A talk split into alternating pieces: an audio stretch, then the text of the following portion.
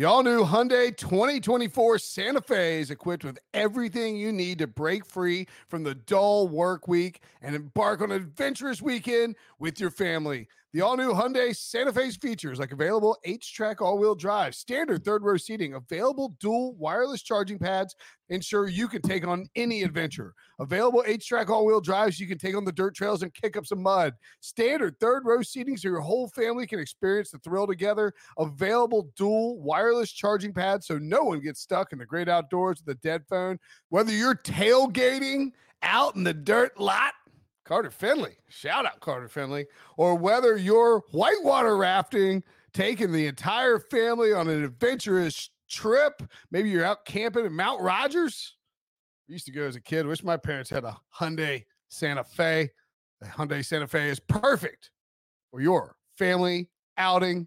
Learn more about the all new Hyundai Santa Fe at HyundaiUSA.com. Call 562-314-4603 for complete details. The perfect combination of versatile athleisure and training apparel has arrived. Thanks to the visionary minds of New Balance, Klutch Athletics, and Rich Paul, the designs reflect the heart of the athlete and the spirit of the community.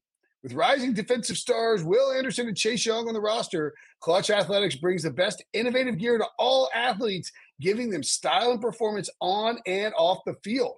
Learn more and purchase Klutch Athletics at newbalance.com.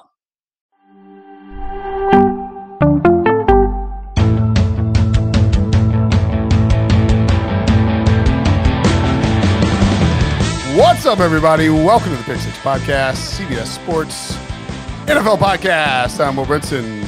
I'm your host or leader today, or whatever the hell we're calling it. Leaders and Legends. Big Ten, baby. Uh, joining me, Brady Quinn and Leger Douzable. Fellas, what's up? Tuesdays and Brady. Pew, pew, pew, pew. Oh, Did, uh, what's up? Dudes and I are stuck in closets right now. I know. yeah. Um, He's so close, but yet so far away. that- yeah, I was gonna. I, it isn't. Are you guys using like a laptop or like what's the deal here? Yeah, Yeah. I think Yeah. yeah, yeah. Laptop. Yep. Using Uh, Bob Brinson's.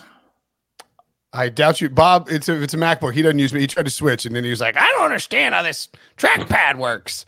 But don't know why dad Bob- I don't know sounds Like Pete like Prisco. I don't. Yeah, uh, yeah, yeah, yeah. No, no, no. Bob's, Bob's. Uh, you know, we, we, we need to talk about this. Let's let's let's let's, let's stay focused. Let's stay. Tell us push it forward. let's stay let's stay let's stay on the task at hand here um and discuss various matters like you know not scoring points. There's no points scored. Dude this is like it, unders were 10 and 2 last week. No points are being scored. And we've seen like i know like you know back, remember like when the rams and chiefs played on that monday night football game?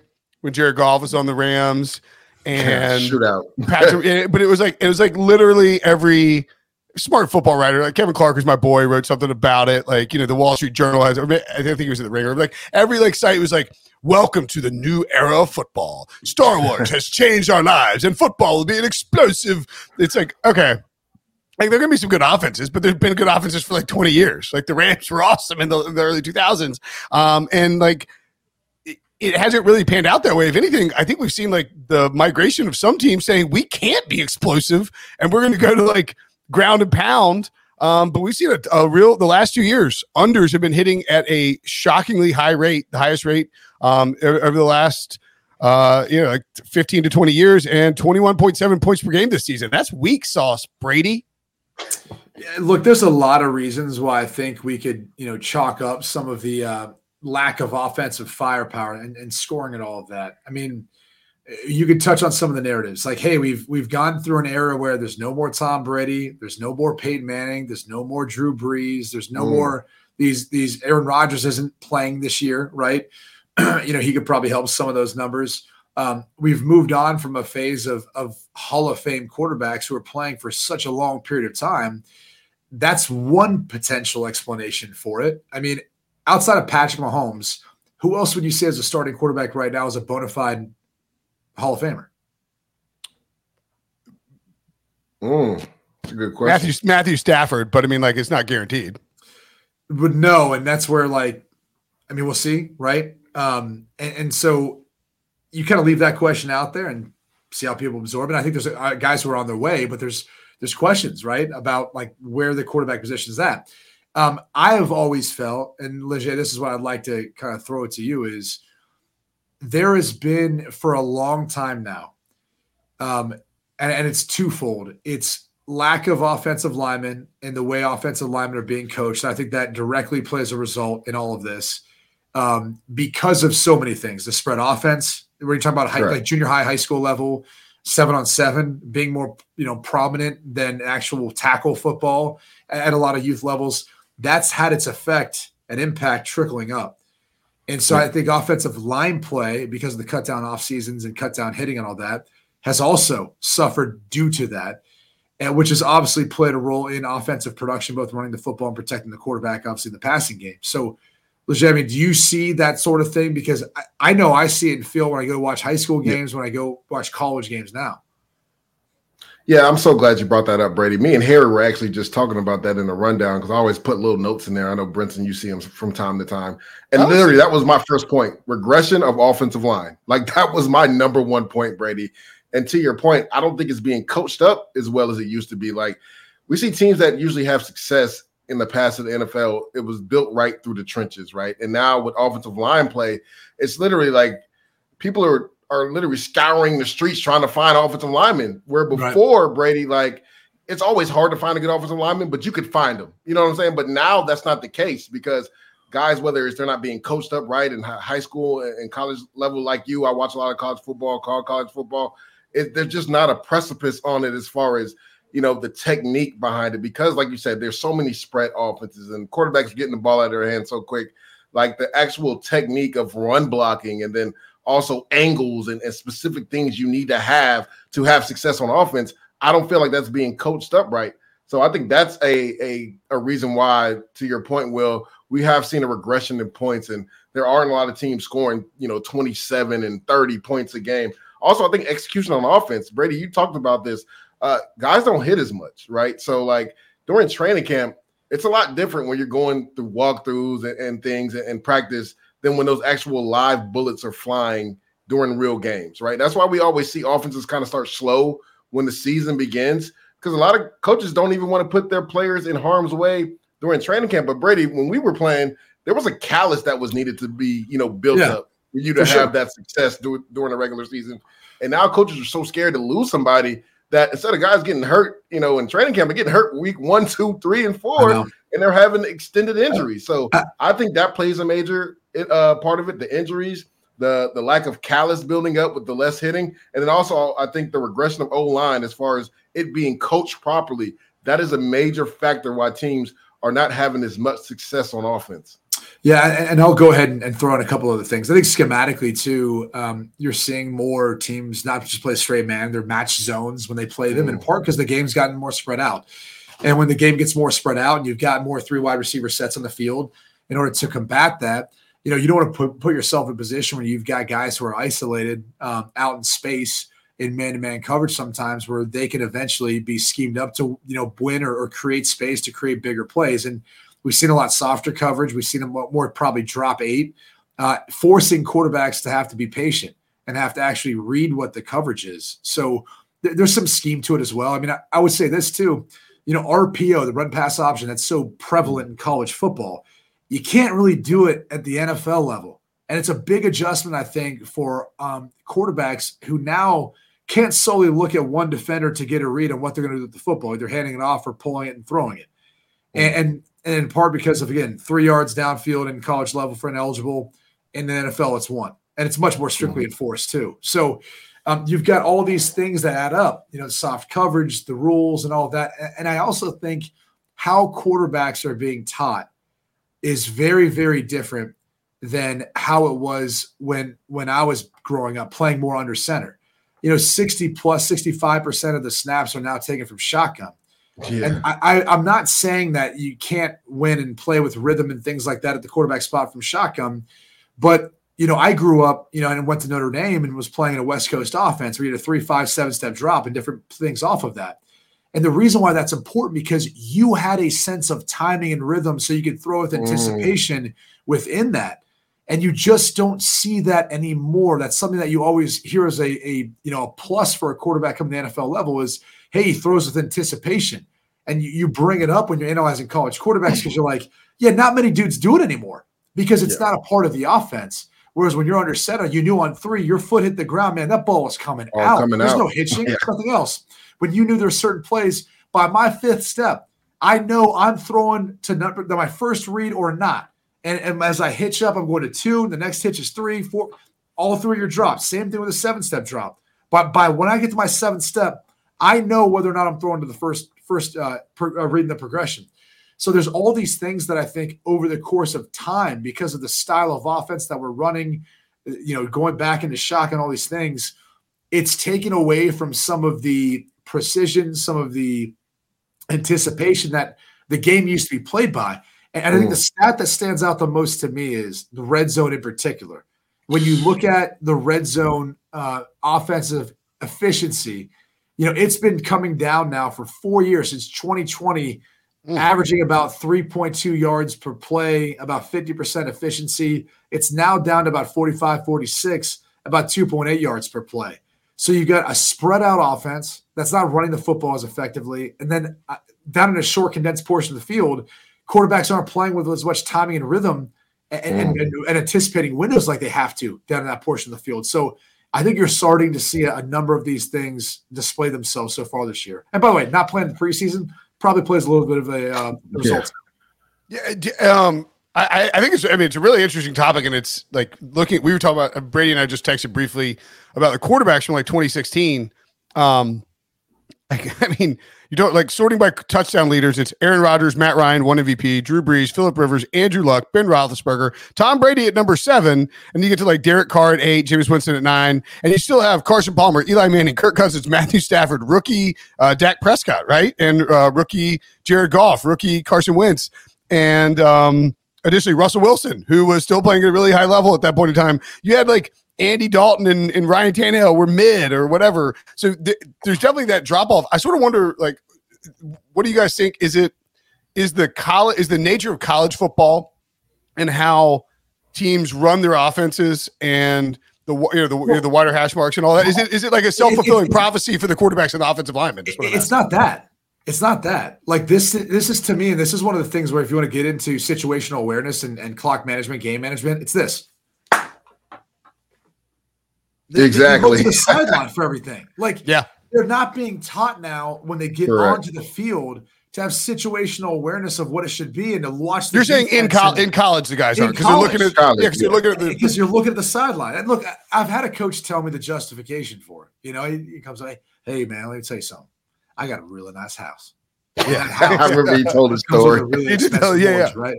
Like th- that whole conversation, you sit there and go, "Well, yeah, I, I get it. I understand the justification, but." This isn't helping this young man when he gets in the NFL. Correct. When he, that's what he's supposed to be tasked well, that, with. That's but that's sort of what I mean. I'm saying like one, you have these coaches in college, like, dude, if you don't win within a couple years, in most places, you're gone. So you're not going to be yeah. like, hey, like you're not there to like mold some young quarterback into becoming a great NFL signal caller who's prepared for this high level pro style passing game. Most guys are like, all right, my system runs like this. I'm calling plays like this. And I mean, even like the, I mean, even I feel like Michigan and Jim Harbaugh, you know, is old school pro style as it gets, right? I mean, they're still throwing up the cards with like, you know, like whether like Notre Dame's definitely got a card with your face on it, Brady. Right? Uh, to me, that, that's not. the dis that's the disconnect right now in college football and the NFL. Brady, like when we were in school, like your job as a coach was to teach these kids up, right? To empower them. I don't know if that's being done to your point, Brady. These college coaches are scared now because I mean, college has always been a big business, but more so now, right? Like, like you said, Will, you don't win in three years, like they're ready to get rid of you now. It depends on what your contract looks like, because guys like Jimbo Fisher and Mario Cristobal, they're not going anywhere. So to me, that's an excuse, right? Because if you have a deal where you're going to be there minimum six, seven years, your job is to empower your quarterback or players on your team, period, right? And then also teach them so they can do it themselves. Like you don't need to coddle and hold their hands because, like Brady said, like when they get to the league, like that's on you. That's not on the coach. You don't look to the sideline and be like, "Coach, should I check out of this?" No, you have to do that. So I think there's been a disconnect. And you talked about the RPO, right? We kind of saw a shift in the NFL where, like last year, it was big, but now, I mean, refs are calling it tight, Brady. Like literally, there's an offensive lineman two yards down the field, they're throwing the flag. Where before yeah. Philadelphia was killing teams with the RPO. I mean, the the uh, Miami Dolphins killing teams with the RPO, and you don't see it as much this year. And I think, and like I said, Brady, that was a great point that you brought up. I think it's because refs are calling it so tight that the last thing you want to do is put yourself behind the eight ball and get a five yard penalty. Now you're looking at first first and 15 instead of looking at, you know, second and, and three. It's funny, you know, there, I think we always attribute like the RPO to a dual threat quarterback. And I remember like yeah. Peyton was doing stuff like that back in Denver. Yep. They weren't saying it to anyone, but that's what they were doing. They would be down too. the red zone and, and inside the 15, inside the 10. They'd be looking at a defender. He'd be pulling that thing out and slinging that thing if it wasn't there instead of handing it off. Mm-hmm. So you know, these are things that yeah, I mean, and Rodgers done it. Brett Favre. Well, but the, but the RPO isn't a RPO isn't like the run pass option for the quarterback all the time. It's is the quarterback going to hand off and run or and, pass? And, and, and, and, RPO. Yeah, it doesn't have to be a linebacker. It doesn't have to be an edge play. It, it's it's just a run play, and yeah. there is a pass option off. Right. That's all it is. And, by the way, the offensive line's blocking run because yep. that ball may be handed off. There's no doubt, right? So well, that's why you get this ineligible man downfield because it's the guy they're run blocking, and the quarterback pulls and, and then throws the and too long. Yep. Yeah. Which is one of the reasons why, like, really, when you look at who was most successful with it, people hate when I mention the name, but Chip Kelly. When Chip right. Kelly mm-hmm. did it, and you had guys like Sam Bradford ball ball out, Nick Foles ball out, they were running a lot more outside zone, and that outside zone kind of pulled everyone, and you could hold it because they're all running to the sidelines. And right. so you were able to have enough time to read that second level defender before a guy got two yards downfield. So, well, um, your, your boy Sam Hartman at Wake Forest, they did that like extended. That's a different. It's a, it's called slow RPO and a little different, and that's more so the safeties. Slow. Basically, the wide receivers get up on the safeties, right? right? It forces those guys who are ten yards deep now they have to sit flat footed, and you got a wide receiver receivers running full speed right by him, which you know, that that works at the college level until you play a team with a defensive line that just busts through and charges the mesh point. Now it doesn't matter. Um, but but I think there's a lot of things you can attribute it to. I just you know it's early in the season. You know, not playing preseason games, we can iron some of these things out. Probably has a little bit to do with it. Um, but it's it's been tough to watch, and we've also are in an era where it's as I, I would say easy on the offense as ever before. I mean, defensive holding um, Man. You know, pass defensive pass interference, the way wide receivers are, are considered defenseless in the act of catching. So as far as throwing across the middle, like it has gotten as easy as it's ever been for offenses to move the football, and we just we don't see that the scoring right now. We're not seeing it quite as much. All right, so the 2016 quarterbacks that I talked about, number one overall pick that year, Jared Goff, didn't have a great mm-hmm. season in 2016. It's already it's it's wild too. Like people are like, this guy's a bust. And he goes to the Super Bowl. like he's, he's in the Star Wars game with Mahomes. He goes to the Super Bowl, and then he's a bust again. The life of life cycle of a quarterback man is, is just wild. Like it's it, you know, people like it is the highest pressure job in in all of sports, any sports, any sport. And Goff gets traded for to the from the Rams to the Lions. Matthew Stafford goes to the Rams, wins a Super Bowl. So Jared Goff's this bridge guy who's just they're just waiting to draft somebody and move along, and all of a sudden, yada Ooh. yada yada. Seinfeld, old Jake, you should yada yada three years. Yada, I yada. did. Yeah, yada yada yada. Jared Goff's the best yada. quarterback in the NFC right now, Brady. I mean, statistically, you can make that argument. I think, in the way he's played so far this year, and it, it's awesome to see. I mean, we we talked about this. Uh, I think last night was we were texting a little bit. Uh, 13 and four of the last seven games, over 4,400 yards, 29 touchdowns, four interceptions, and 69% completion percentage. Nice. I mean, go find me who's played better in that span. And uh, it's awesome to see for him. We tend to forget, like he was the number one overall drafted quarterback. Like yeah. no one, when he came in the NFL, was like questioning his ability to throw the football all around the field. I mean, he is. The Rams traded a ton to go get him, right? Did they trade right. the Titans? Yeah, yeah. Mm-hmm. And, and, and he's a talented passer, and, and, you're seeing that now too, especially with the protection he's getting and the way Ben Johnson has been able to to mm. really cater towards his strengths. So. Uh, I love it. I'm, I'm, I'm excited for him. I'm excited for the Lions fans and for the Lions themselves. Like Dan Campbell's one of those coaches that's easy to root for because he's just genuine. Oh, yeah. He is who he is, and he coached those guys to play hard nosed physical football. And it's good to have them uh, having a lot of success so far. The, yeah, um, well, oh, I know you were gonna. Okay, I know you were going to talk about like you know, is there a quarterback crisis? You know, before the Jared Goff conversation, but we kind of you know time kind of ran over. Yeah, But, well, I, mean, I, think, um, I think he's like part of it too, though, because it's like Jared Goff is the best quarterback in the NFC, and in 2016, like the third best quarterback in the NFC was like Drew Brees, which is just you know like that that's a big difference. That is, but I, I think Brady made a great point, right? And, I wanted to talk about this. It's, it's the coordinators, right? That matters. Coaching matters. We always talk about this, Brady.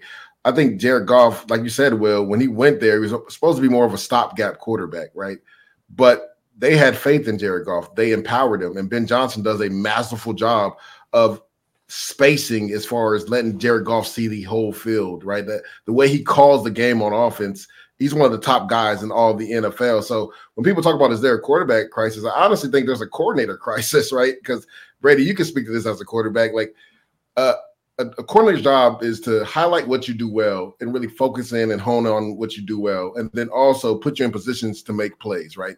And I think Ben Johnson's done a really good job of doing that with Jared Goff. Jared Goff is playing lights out. Honestly, should be in an MVP. Uh, it should be an MVP candidate right now. I, I know the I think the rankings right now are Tua and I think Mahomes is second, but honestly, I think Goff should be ahead of Mahomes. Honestly, just from Mm. how he's played this year. Well, if you're talking about this year, right? We're not talking about in totality and what Mahomes has done for his whole career. The MVP is supposed to be to the best player this year, right? It's not about what you've done in the past. Which again, does that help you? Of course it does. But I think Jared Goff, the way and you talked about it, he's probably playing the best out of any quarterback in the NFC right now. I think he's done a masterful job taking care of the football, knowing where to go with the football, throwing with accuracy. And the thing that I liked about him, if you go back to that Green Bay game, in the first drive, he threw an interception. Brady, I always like to see how quarterbacks respond after having an early like mistake. Next drive just takes him down, scores a touchdown. So like the growth that he's had since he's been in Detroit has been something really great to watch. The uh, by the way, uh, Jared Goff uh, over at FanDuel, just look at the odds. Two of the favorite at plus three thirty. Patrick Mahomes three uh, plus three forty. Josh Allen six and a half to one. Jalen Hurts eight and a half to one. Brock Purdy ten to one. Lamar Jackson fourteen to one. Trevor Lawrence nineteen to one, and Jared Goff also nineteen to one. I don't hate that at Yeah, nineteen to one. crazy. The way that the way the Lions are playing, like they could Yeah. easily get the one seed in the NFC. I, they look like the best team in the NFC North. I Like, agree with that. I said that. I agree it's with like- that. Yeah, it's like they could kind of skate through, and um, you know, if you if you put the. Lions if you put the Lions in and I've said this like all week, but like take this Lions team, take off their jerseys, put Cowboys jerseys on them, and they're like the favorite to win the Super Bowl. Goff's like five to one to win MVP because Yeah. it's like people just aren't willing. There's just a like a Well, kind you're waiting to see, like you're waiting Yeah, to see correct. if, if the Detroit Lions. when's the other shoe going to drop on the Lions? It's like it's just Yeah. not dropping. Like Right. this is a Well, good football team. We're six games in the season, right? I think we, can make definitive statements. about Brady, the you entire still like year your Vikings? Uh, no, well, here's what I'll say with the Vikings. I'm, I'm not. I'm just saying they haven't. They they won their only divisional game they played, so that they can still be competitive without Correct. Justin Jefferson. Different story. Um, so we'll see because it doesn't sound like he's going to come back anytime soon. I, I, I would just say this though: six games into it, just be careful. We got 11 games Early, left. yeah. There's a lot of teams at 500 that I'm like, I don't know, man. I can see them turning things on, getting hot here, and uh, th- that you know we know how the NFL schedule is set up. They want to have all those divisional games at the end of the year because they know that's ultimately what's going to dictate things. Absolutely. Speaking of the Vikings, let's go. Let's talk about the AFC's version of the Vikings. I like that was a smooth transition. Will Thank you. you and Justin Herbert. I mean, these this guy- like okay, th- this Chargers team cannot not play. It's like the Vikings are like, look, we somebody somebody was I saw somebody tweeted out. It was like, can, let's just fast forward to the two minute warning in the fourth quarter of the the Wow. Cowboys Chargers game. Someone's going to be up three points. Some like Dak or Herbert's going to have the ball, and we're going to make outlandish statements about their career based on what happens on the final drive of the season. But, dudes, the problem here is Justin Herbert is now, I believe, 0 for 3 when holding the ball, trailing by three points with like two, like uh, inside two and a half minutes, I think, so far this season. Is Justin Herbert anti clutch? So me and Brady just had this fun social media thing that we did, right? And Oh, we were talking about different quarterbacks. And Brinson, I brought this, you know, this discussion up to you last night because everybody knows I'm, I'm a big Jay Herbo fan. Jay, Justin Herbert's thrown more touchdowns and passing yards than any quarterback in NFL history in the first three years. I'll one up your stat that you just gave, Will. Justin Herbert has thrown 13 interceptions in the fourth quarter of one score games, going back to the year he was drafted in 2020. That's five more than any quarterback since 2020 uh, 20 in that span.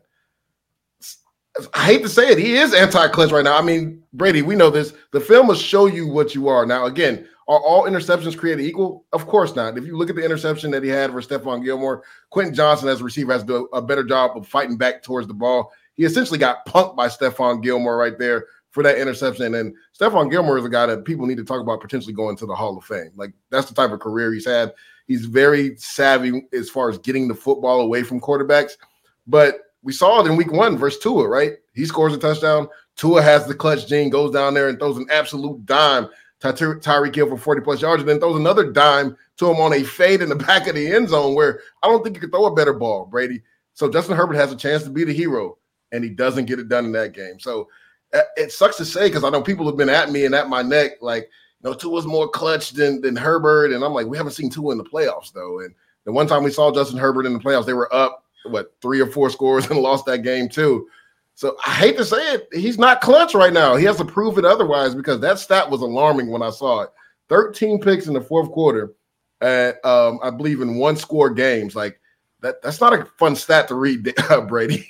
yeah, well, it sounds like they need to play less one score games and be up maybe in the fourth quarter, right? You don't have that problem. Yeah. Top th- top three in the NFL in both the Philip Rivers and the Justin Herbert era in one score games. This team is who they are, and they're going to do. It's like you're stuck in like you're stuck in one score hell for perpetuity if you're a Chargers fan. Like, yeah. like I don't know if like Philip Rivers dragged a bunch of NC State bleep out to the West Coast of them and like cursed this team, cursed this franchise forever. I don't know. I don't think that's the case because like the Chargers had stuff before. Like, dude, I, thought it was the weakest sauce move of all time for Archie Manning to step in and be like, "My son's not playing for this franchise," but he wasn't wrong.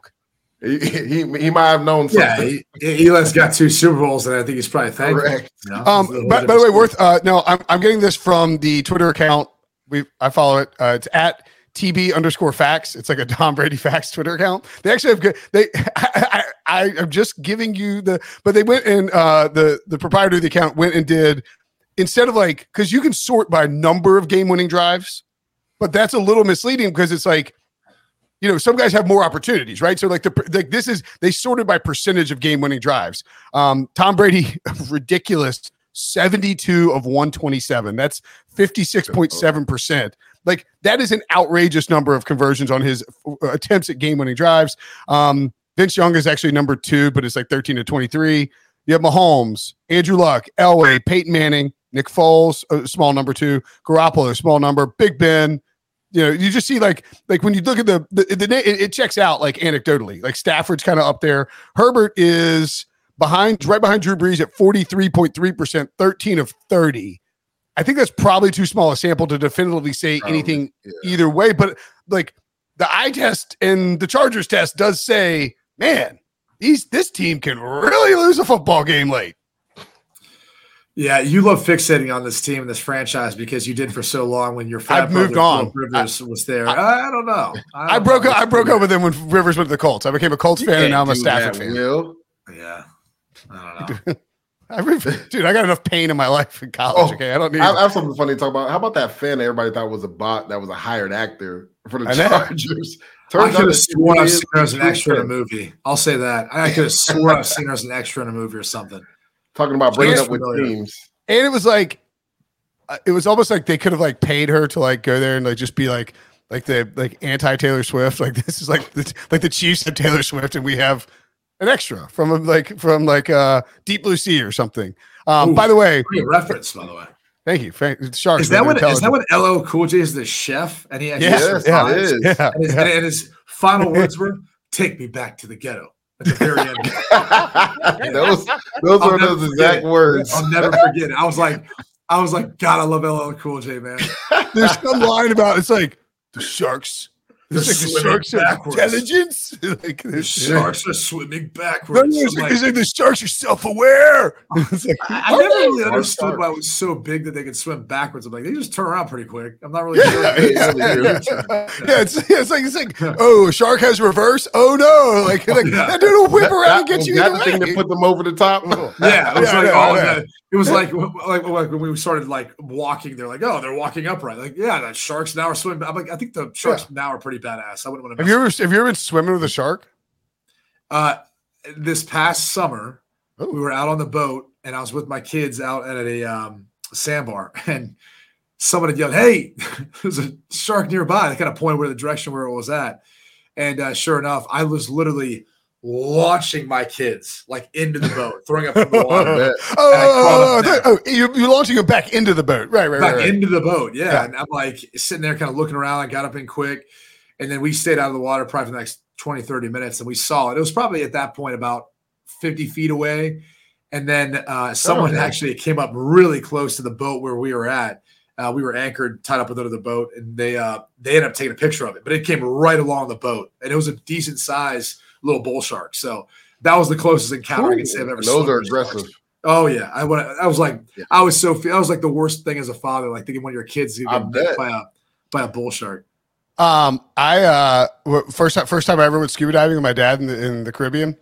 Uh, our dive master, we jump in and we're down. We're like at like forty or fifty feet, and Ooh, the dive master like pulls out. It's been decent, like decent depth, right? Like well, you uh, can't, you can't. What people don't know is you can't rush to get back up to the surface. No, no. When you're maybe no, sixty, you whatever it is, like you're there, you're there, and whoever else, whatever else is there, you get you're, you're hanging out with it for a while.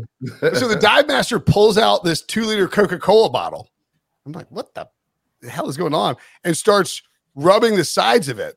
Well, apparently, when you take it, because like the the pressure compresses it, and when you rub it, the sound it makes is like similar to a dying grouper and we're sitting there, and all of a sudden, an eight foot hammerhead comes flying out Why of like the darkness. I, I don't, but great question. I think to scare me because like my dad starts looking around for me and he can't find me. And I'm just like holding on to like my dad's fins behind him, just like peeing in my wetsuit. Like, what the fuck? Like, I didn't sign up for this. Is like, that the last the time hell? you crapped your pants, Will? Is that the last time? Uh, no, uh, I don't know that. No, I didn't. One, I think that's the okay. answer. I didn't. Okay. Yeah. I peed in my wetsuit for like, sure. All right, who who pooped in the wetsuit again? All right. what is that floating in the ocean? I have been I have been pooped on by a remora, which is like a parasite, but that's a whole different story for a whole different day. Um, we should probably take a break, and when we come back, who might be shopping around at the trade deadline? Ooh. We will tell you coming up Next. Robert Half research indicates 9 out of 10 hiring managers are having difficulty hiring. If you have open roles, chances are you're feeling this too. That's why you need Robert Half. Our specialized recruiting professionals engage with our proprietary AI to connect businesses of all sizes with highly skilled talent in finance and accounting, technology, marketing and creative, legal, and administrative and customer support.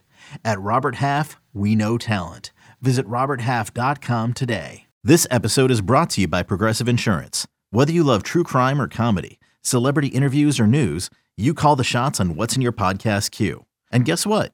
Now you can call them on your auto insurance too with the Name Your Price tool from Progressive. It works just the way it sounds. You tell Progressive how much you want to pay for car insurance, and they'll show you coverage options that fit your budget.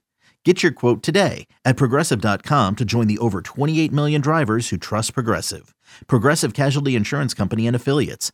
Price and coverage match limited by state law. It's October, which means oh, boy, uh, why is my my brain is such a little tiny like squirrel? It's like it's like I almost took this in a totally different direction involving the I know involving like the South Carolina Gamecocks. Do you know what they call it? October. What do they call it? The Gamecocks oh, call yeah. it yes. I got it. Now, but like I see Josh Pate, our colleague, tweet about this, so I think it's fine to call it Cocktober, right? Like oh, I mean, you said it either way. yeah, I guess I didn't stop myself. It could be Brocktober for the 49ers. Ooh. Hadn't gone very well for South Carolina or San Francisco or anybody who likes pumpkin spice lattes. I bet Brady, you're a pumpkin spice guy. Never. Never in my life. You never had, had one pumpkin spice latte? Never. First off, I'm not a big pumpkin anything fan. Yeah, me uh, maybe with the exception of pumpkin pie, which I'm not a big pie guy. Like I don't really like stuff like that. So yeah, cake man, aren't you? No, I'm not a cake eater either. Will I, I know you? Uh, you like to eat your cake and have your little tea and all that too while you're while you're eating and drinking your little tea. So uh, I'm really more of a creme brulee guy, but whatever. there you go. Isn't it creme brulee? I'm Oh, just man. kidding. I, I'm, I'm a cookie man. Um, yeah. Uh, falling leaves, football, Halloween. God, Halloween's right here too, and uh, trade deadline, which is actually on Halloween. What?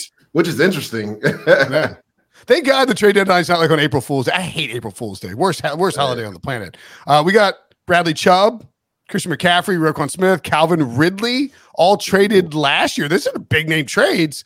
Yeah. Um, let's talk who should be buyers and who should be sellers. Uh, Brady, you can go first. Who should be a buyer at the deadline, and what should they be looking for? Here's the hard thing about answering this question. And and when I was thinking about this, if you're a team that's got a losing record, right? We would all mm-hmm. assume they should be buyers because they would be wanting to load on talent to try to make a run, or maybe you're mm-hmm. 500 or something like that. yeah. The the problem is is like unless you you know need a, a skill position player, and all, like I, I just it's an, it's going to be such an expensive move to make. Mhm. I, I I think that's why you don't see a ton of buyers in football. That on top of the, the fact that it takes them uh, oftentimes really long to allow that player to like work into the system and have the impact that you're hoping for. So I think there'll be more sellers than buyers, but I think much like the housing market right now in this economy, you're not going to see a whole lot of movement. Like you're just not going to see a whole lot of transactions taking place.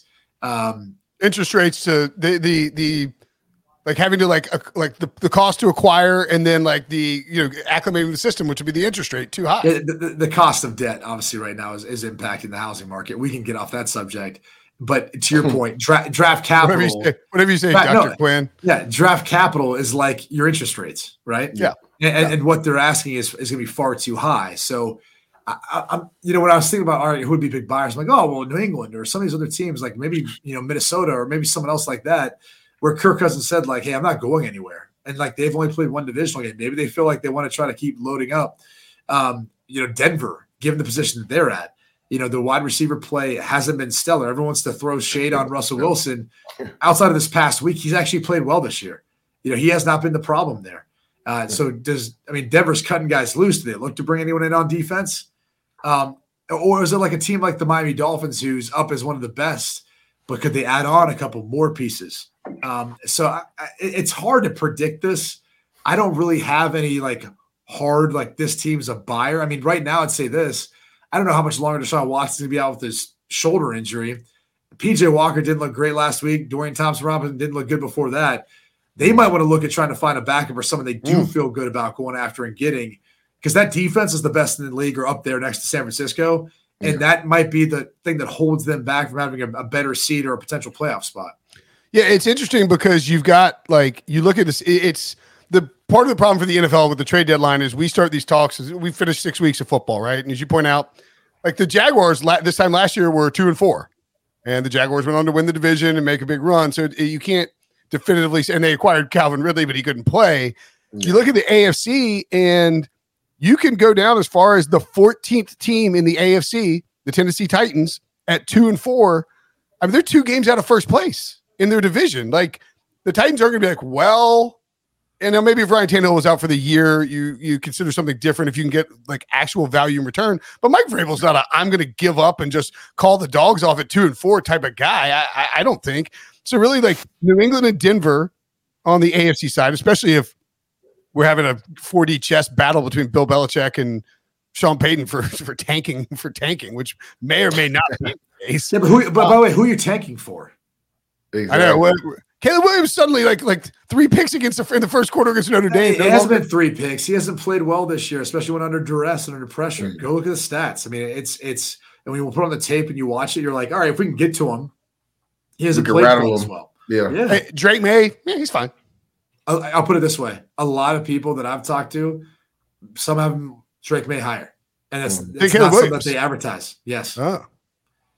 Uh, Maye, Maye was like Maye has been a lot better the last two weeks since he got Tez Walker back too, and Tez Walker plays a similar spot to like Josh Downs. Like Josh Downs was his guy last year. He's that been underneath. great for Indy. You know, Yeah. Yeah. exactly. Um, on the NFC side, actually, we'll stick on the AFC side, dudes, because you've got a. I mean, look, your team, three and three. I mean, there's talk about Aaron Rodgers coming back. Let's be yeah, realistic. I, I, think more so, you know, Brady talked about who's going to be buyers, who's going to be sellers. I think it's still too early in the season to determine that. But I think, you know, there's there could be player swaps that make a lot of sense for both teams. So essentially, hmm. both teams are gaining something by swapping out players. I think the Jets swapping out Carl Lawson for Hunter Renfrow makes a lot of sense. I mean, Randall Cobb has struggled in the slot for them. Now we know he's Nathaniel Hackett's guy. He could be a guy that's going to be a leader, but they've needed more out of that slot position. I think I think we talk about Garrett Wilson, right? And I love that they've almost force fed him the ball the last couple weeks. He's been upwards to 12 targets per game like the last two two weeks. I think they still need something in that slot. They're missing something in that slot. Hunter Renfrow essentially not being used at all with the uh, the Las uh, Vegas Raiders right now because they brought in Jakobi Meyers who plays a lot in the slot as well. I think that makes a lot of sense. The Jets have a very deep D line. Yes, they did restructure Lawson, so you got to see and tinker with that to see what that looks like as far as training, uh, you know, player for player in regards to Hunter Renfrow and Carl Lawson. But to me, that makes sense for both teams.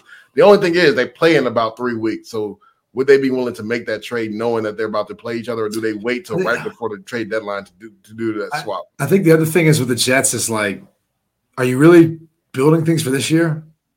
I mean, if, if I'm the Aaron Jets, like, walking around in Week Five throwing footballs. yeah, but I mean, I, I get it, but then Yeah, it, it, it, it, it begs the question: like, are you still in the playoff hunt if he could come back by Week 15? I, I don't know. But the other thing is, is like you're going to pay a premium if you're a buyer right now, right? Like, you're, there's just there's not going to be a lot of you know. well, that's why I said there. the player for player swap makes a lot of sense here. Well, again, and, and that's a theoretical player. Yeah, player. I, I, I'm more presenting the point that, like, I think a team like that, like, I'm not sure that they're really trying to, to if they do do anything, think about this year more so than the actual future. And so then you've got to take into account like what's the contract situation of the person you're trading for, and Yeah, You well, I think they're both extend technically free. I know Hunter's free after this year, and I think Carl, you can get out of his deal after this year. Well, well, let me ask you this: what, and this is sort of like not not directly related to the the trade deadline, but I mean, it's also like, let's say, I mean, I don't think this is going to happen. Aaron Rodgers comes back and plays in the playoffs. Like, I think that's insane. Like, this is not uh, an ACL would even be pretty tough, but an Achilles, man, like at his age, I understand he's ahead of schedule and all that. If if Zach Wilson gets him to nine or ten wins, and Aaron Rodgers can play in the wild card, i- is he like? I mean. well, let's do this. Look at their schedule. Yeah, They're a three and three football team right now. Mhm. And I, I don't know, like, what number do they need to get to? Ten wins. I think you have to, to assure 10. yourself. But if I would say, Ten- I think mean, 10 uh, the AFC. 11 11 you'd have to say for sure you're getting in For sure. 10 it might be still iffy right you have to win the right 10 so Yeah. go through the rest of Charger. Chargers at home, one of those big 10. Like, you know, like you beat the Chargers at home. You, you I mean, in two, I mean, three weeks. Like, yeah. they have the Giants next, Chargers, then Raiders the next three. so they can win 12 of the next three like yeah, the they could possibly win all three. I mean, I think, I think with even with Aaron Rodgers at quarterback, them going three and three, I think people are going to say that was going to be a tall task just because Yeah. of the schedule and how it came out.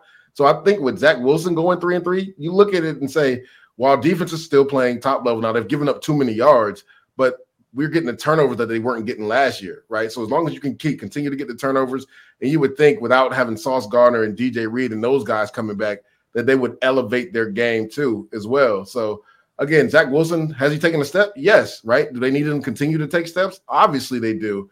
Um, but as long as he's not turning the football over with that defense, you still have a chance in any game.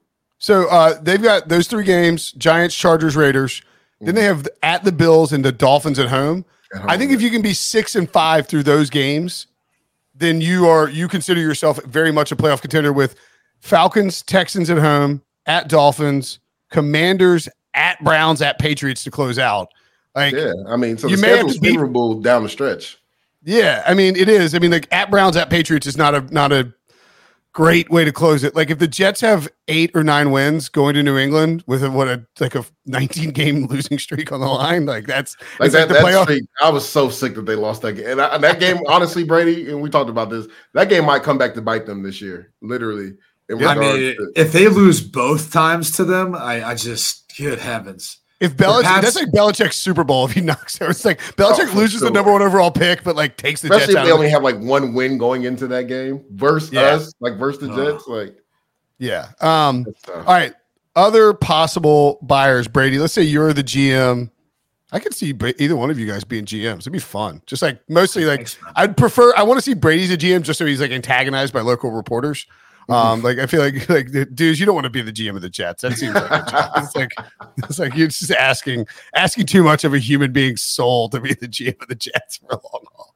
Uh, if you're like the Atlanta I mean, Falcons or the Washington Commanders, right? You're running those teams three and three, or like the yeah the Chargers. You, yeah, just don't want anything to do with it. Um, Packers, Vikings, like one of these teams where they're on the fringe of the, the playoff race. Are you? Do any of those teams interest you, Brady, as a buy a possible buyer? Um, I, I, think the Packers would potentially, but like they're not even a big player in the offseason or free agency. That just, yeah. I mean, I know Brian yeah. Gutekunst had that one year, but that was about it. Um, and so it's it's hard to think that they're going to make some big splash or big moves. They teams seem to want to look into the players that they have. Um, the Vikings are an interesting team, but they've got a lot up in the air too. When you think about after this year, Kirk Cousins becomes a free agent. Mm-hmm. He's already reportedly said he's not going to waive the no trade clause. He wants to stay in Minnesota, so he's not going anywhere. Maybe they can hang around and, and stay competitive uh, once they get Justin Jefferson back. Should they so trade Justin Jefferson? I, I, don't think so. I mean, I, no. my thing is he's too good of a player, whether Kirk Cousins is there after the season or not. Correct. And so, if you're going to go take a quarterback in the draft, you better have two guys to throw to in that sort of offensive firepower with Kevin O'Connell calling plays. So, um, I, I just think it's it's interesting. Like I think Minnesota's kind of curious to see what next year looks like. I think a lot of the teams that you named are in that position. So it's hard to then want to go all in on trying to make some last minute moves. Like I think you're either looking at buyers being teams that are already strong, maybe already in the running, or and like can get someone who they're just trying to cut for cap space purposes or whatever the case is the rest of the season, like all out the Denver Broncos. Like, hey, Frank Clark, let's just they're letting him go. All right, sweet. I mean, if you're the, you know, that was just an example of like an edge rusher that's played well, extremely well in the postseason. And if you're a postseason team, you're now a buyer, right? Like you're invested into this. Uh, so maybe like a team like the Lions or some, you know, there's some of these teams that I think are right there that are five and one that want to get over that hump, or or maybe the team like the Kansas City Chiefs, like you know, someone wants to part ways or move on from another wide receiver they feel like could maybe come help. Great, all right, let's go find ways of bringing him in to help us be that much better. So I, I just it's tough to get a sense for like who that's going to be because I think there's only a handful it seems that maybe even fall into that category. Uh, dudes, the Panthers are a team that 0 6, mm-hmm. gonna be uh, done. Don't have a first round pick. Need to get some draft capital back. Yep. Uh, any any possible partners for the the Panthers? Yeah, I wrote one down. I, would, I would love to hear how Brady or what Brady thinks about this. The Bills they lost a really good linebacker, Matt Milano, right? Frankie yeah. Luvu is a free agent after this year. Now, again, they could see him as part of the I future. Like I love the way that he's been multiple as far as being an edge guy and in the box yeah. linebacker. I think a guy like Sean McDermott would love to have him on his team, a guy that he can line up all over the place. I think that makes a lot of sense, depending on if Carolina doesn't see him as a piece for the future, which they probably do because he is a really good player.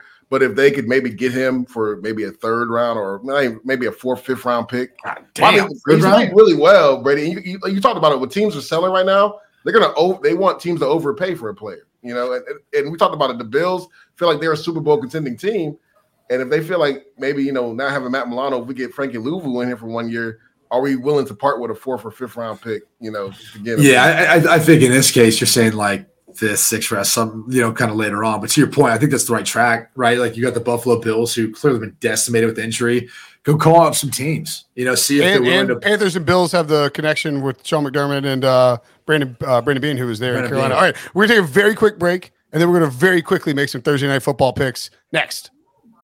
When you need mealtime inspiration, it's worth shopping Kroger, where you'll find over 30,000 mouthwatering choices that excite your inner foodie. And no matter what tasty choice you make, you'll enjoy our everyday low prices, plus extra ways to save, like digital coupons worth over $600 each week. You can also save up to $1 off per gallon at the pump with fuel points. More savings and more inspiring flavors make shopping Kroger worth it every time. Kroger, fresh for everyone. Fuel restrictions apply. Jeremy Renner returns to Paramount Plus for a brand new season of the original hit series, Mayor of Kingstown. My job is to create a balance, avoid a war. From executive producer Taylor Sheridan, co-creator of Yellowstone, There's some new players in town, and they brought the plague. and Antoine Fuqua, director of Training Day. I know it's always been a war zone, Mike, but this is next level. The mayor is back in business. Are you warning me? You're gonna find out. Mayor of Kingstown. New season streaming June 2nd, exclusively on Paramount Plus. Was at the Saints on a short week. The Jags have been London reinvigorated them. Um, Brady, Trevor Lawrence, knee injury sounds like he's going to play. Yep. Tough defense to play against. Tough defense to play against. Uh, and, and look, the Saints defense has been playing well. It's their offense that I'm more concerned by. I mean, for what that roster looks like, that team has not been able to kind of click and get it all together.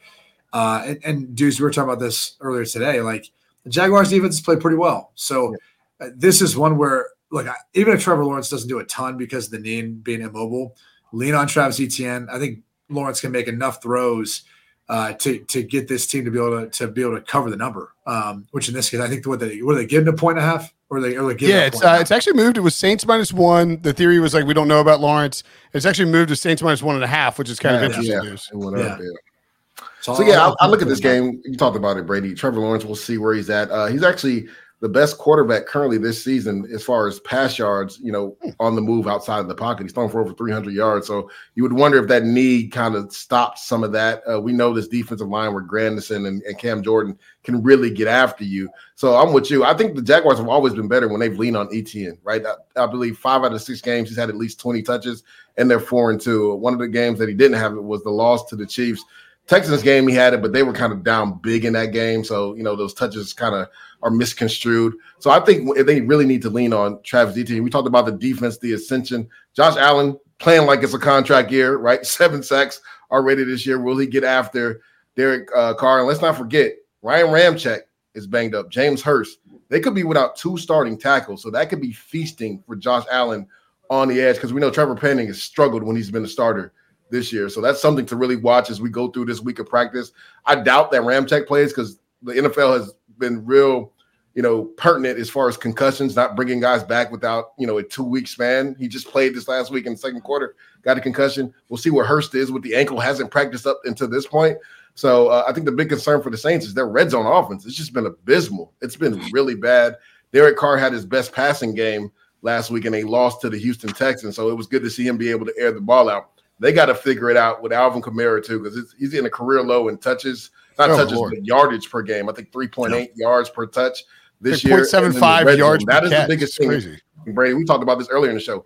The red zone efficiency has been brutally bad in all the NFL. Uh, the Jets have been abysmal in it. The Saints have been abysmal in it. Something has to change for the Saints in the red zone if they want to compete and win at NFC South. 11 or actually 10 of 13 games this week have a total of 45 or less including uh, this one which currently a total of 39 and a half there's a bunch of totals under 40 uh who you got you want to go total or side we'll get you out of here on this guys Yeah, I, I think I picked a bunch of these earlier. I'm trying to look back through, but um, I, I believed I liked the over, and, and, I, and I know unders have been the trend the entire season. Like that's. Uh, sorry, I'm trying to look back through email where I put it. Actually, no, I, this is one of the only ones I went with the under. So I am definitely Saints- taking the under. in Saints this unders have been cashing no Saints. Short week. Trevor Lawrence Um, banged up. I have to go back and look. I, I think I put that in my email. I'm not sure, but um, the the point is this: is like this is an overreaction this week with where the lines are set uh, to how things have been this year. Unders have been cashing in all year long, not just with the Saints, but like predominantly the majority of the games have been hitting the under. So uh, I think this this week we get a little bit more scoring going on too. And we start hitting some of those overs. Um, so I took the under in this game, but I think for the by and large for the rest of the games, uh, the overplay is probably better. All right Yeah, anything on the side of total The dudes? only team in the NFL that the under is hitting every single game they've played in this year, if I'm not mistaken. So uh, you look at All that, averages. you look at Trevor Lawrence and being banged up this year. I, I love the under. And then you just look at the trend of Thursday night footballs. I believe besides that Commanders Chicago game, I think almost every game on Thursday night is hit under. Yeah. So uh, I'm, I- I'm not picking a side. The numbers have fluctuated too much, too many injuries. I like the under in this game. I, I dig that under as well. Don't care what the total is. Get down to 25. Don't care. All right, that'll do it for us. For Deuce, for Brady, I'm Brinson. Thanks for watching. Thanks for listening. Subscribe, rate, and review. Hit the like button, and we will see you tomorrow for our week seven pick show. Bye.